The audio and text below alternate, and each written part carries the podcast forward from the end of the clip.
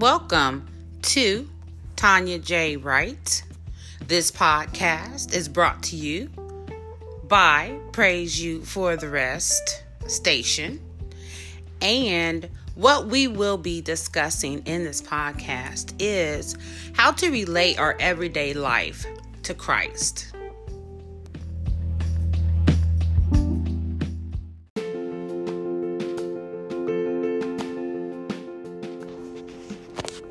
Welcome and thank you for coming. So, today I want to talk about the love of God. The love of God is so encompassing, it doesn't see our faults, it doesn't see our weaknesses, it just loves. God loves us so much, and we have a perception in the world that God doesn't love us and God doesn't care about us. As soon as something bad happens, we blame God. We don't see His love.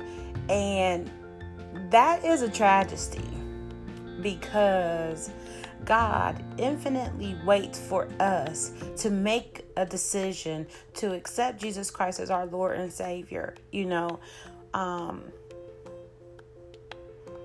and He's patiently waiting for us to make that choice.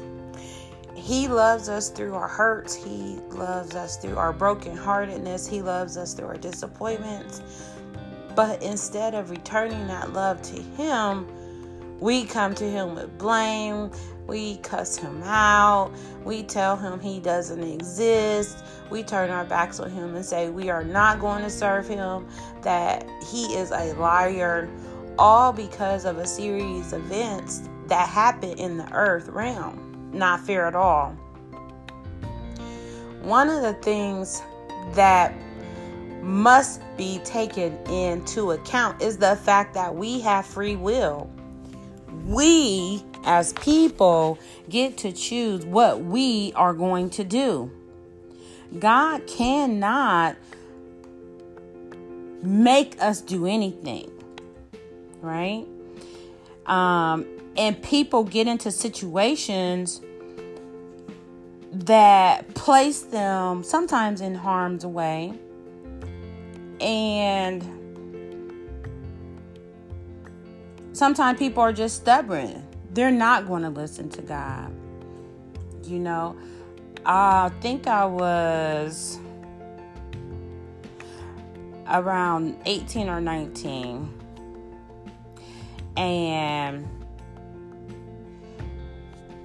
I I was just getting my first experience of drinking alcohol and going out. I had my own apartment, you know, and I'm gonna go out to this bar. Went out to the bar with my friends, whatever.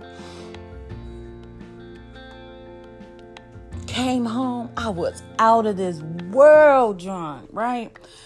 I was so drunk. I knew I shouldn't have been driving. But as I was coming from the west side to the east side, I said, My God, I need help getting home. And I promise you, I got home that night and I knew it was only by the grace of God that I got home. You know, He loves us with an everlasting love. And Romans um 5 8 says that God commands his love towards us that while we were yet sinner, Christ died for us.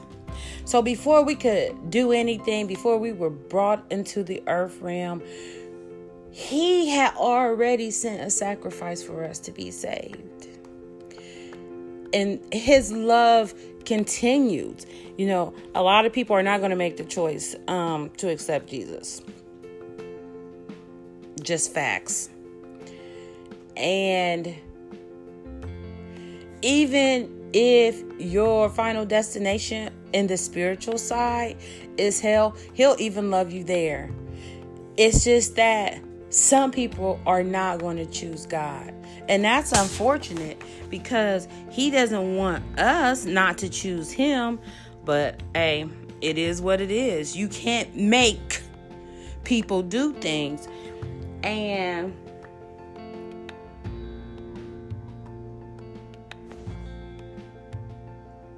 the wages of sin is death. Period. And that's a hard pill to swallow. But the wages of sin is death. Period. So sometimes we do things, we get ourselves into a situation and we can't get out of it.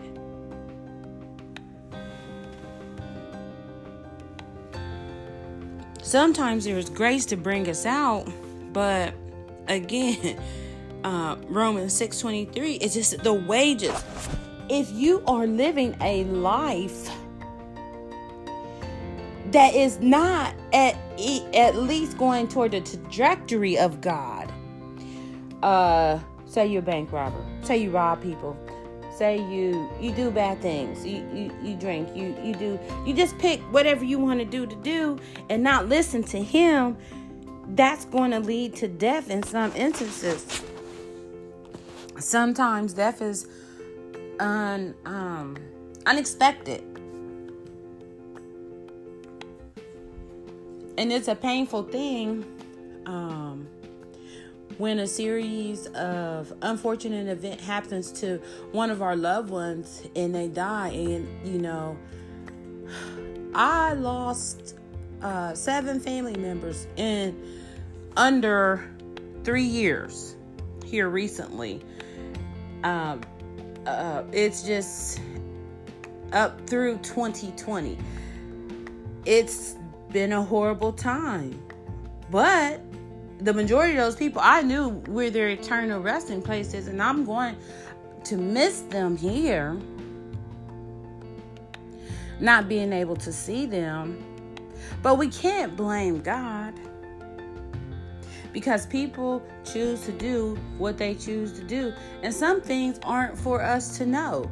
There is nowhere in history where God states in any place, in any time in the Bible, that someone is his grandchild. We are all the children of God. And he has a right to put your beginning date and your end date. You know, a lot of times people want to know why people die. It's not your business to know. That's between them and God. How would you like God to reveal your relationship with Him to other people? That's not something that He's going to do because His love is encompassing. He is not going to tell about what you and him talk about at two and three in the morning you know where you you might not accept or or live for god like um out in the open on the regular, but then that personal relationship that you have with him in the middle of the night where you say, Lord, I need this, or Lord, I need this to happen. And, and then he, and he makes that happen. Those intimate moments between you and the Lord are sacred. That's y'all business and that is y'all time. And he's not going to brandish that about and put that on some type of poster board to say that people can um, delve into uh, your business and your relationship. But we do have to stop blaming God for bad things. We always seem to forget that is a very real enemy that's coming after us.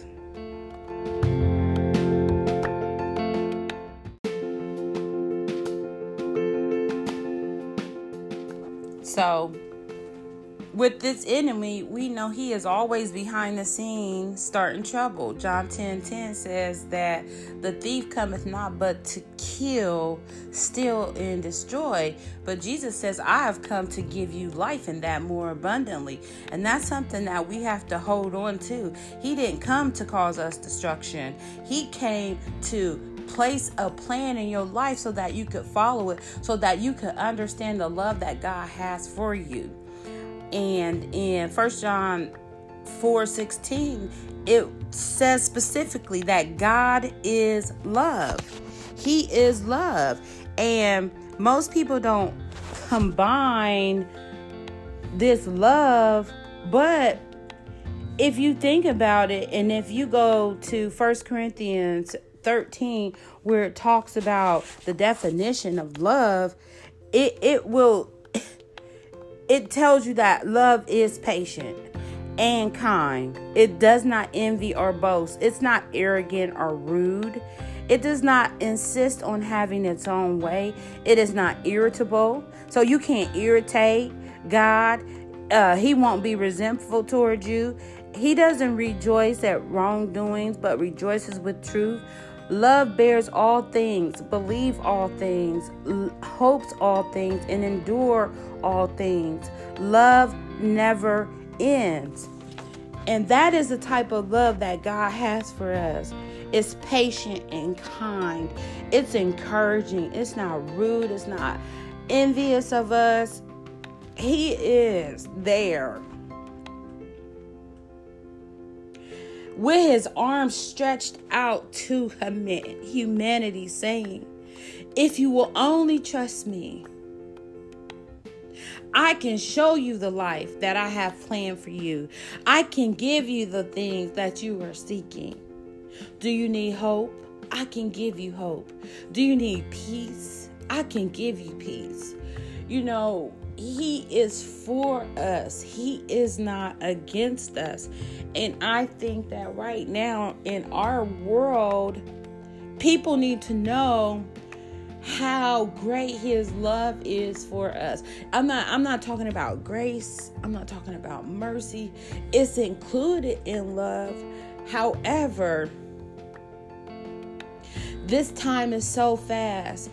People don't want to go to church anymore. They don't want to believe God. But somebody has to stand up and say to the world, God loves you. He is on your side. He wants you. He knows about you. He cares for you. And we have to put that in place that He is not trying to destroy us. He is there for us. He wants us to win in this life. So, you know, if you don't believe anything else, believe that He loves you and that He has a place for you in this world and that He has a plan for your life no matter what. You know, you can jump in at five or you can jump in at 95 or 105. It doesn't make a difference. God loves us. So, what makes me so passionate about the love of God? Three things. When I first found out that He loved me, I couldn't understand the gravity or the weight of it. I didn't love myself. So, how could this being, this entity, love me? But I began to study the word and I understood more and more how much he loved me.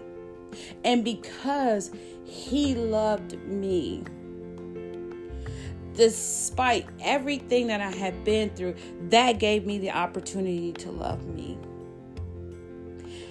And I started to love myself because number one, I knew he was in my corner, right? I knew he would never turn his back on me. And it, it took some time to get there to understand that with the love of God in place, this is my second point you have a presence of peace that regardless if you go into a room and there is a hundred people in the room some family some not and not one of them really accepts you. Now they don't really like you they don't really care for you they talk about you.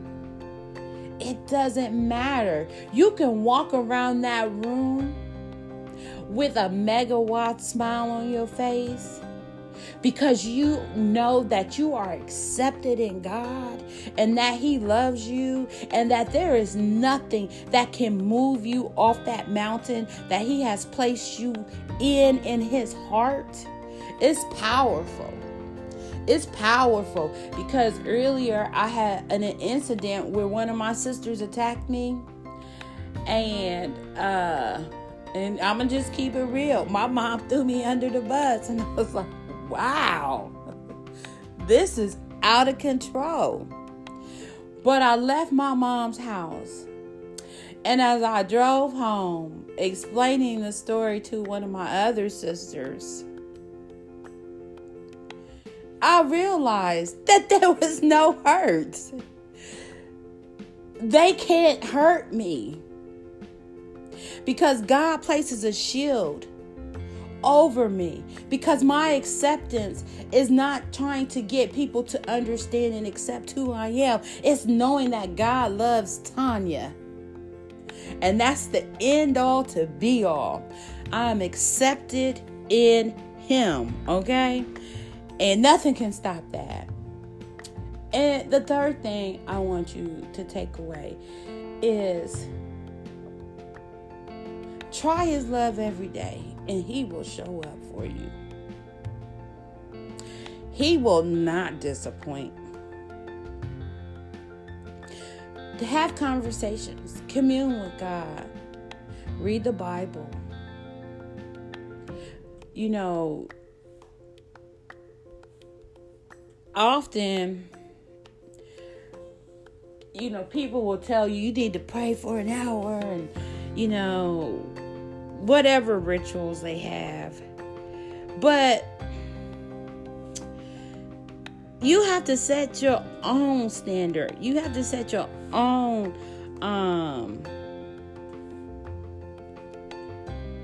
regimen with God. Sometimes I get up and he said, You need to pray. okay, I'm going to and I take myself right back to sleep. And I'll get back up, and I know instantly, let me pray. And you know, sometimes he'll tell me to do something. I say, I'll get to that. And he'll say, No, I need you to do it now. So it's just, it's just, you have to form a routine with God, that's that's your relationship. You can't live anybody else's relationship with God. You can't look at other Christians and say, "Why aren't they doing what they're supposed to do?" That ain't your business. You got to mind your own business. You you have to press toward the mark. You can't be worried about what uh, sister so and so and deacon what your name is doing. You have to just focus on you, focus on what the Bible tells you to do, and you let God worry about that other thing. That's how come people do not live a long and happy life because they always worried about somebody else's business. Get your own business with God. Get your own relationship cooking. Get your own direction in this life because not one of those people have a heaven or a hell to place you into. So why you worried about them? Don't worry about it. The little boy on the um, TikTok, he said, Don't worry about it, sweetheart. Don't worry about it. Just don't worry about it. And I'm just going to leave you with this in Ephesians 1 6. And it says, To the praise of the glory of his grace, wherein he has made us acceptable in the beloved. Let us focus on his phrase. He hath made us accepted in the beloved. And I just want to remind you that you are loved and He does care for you with an everlasting love. And I appreciate you so much for listening to me today. Have a great one.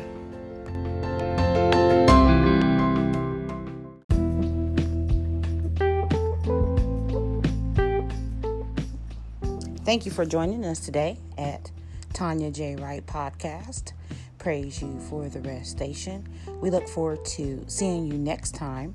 If you ever want to contact me, please. My email address is T O N Y A J W R I T E at gmail.com. Thanks for joining. Bye bye now.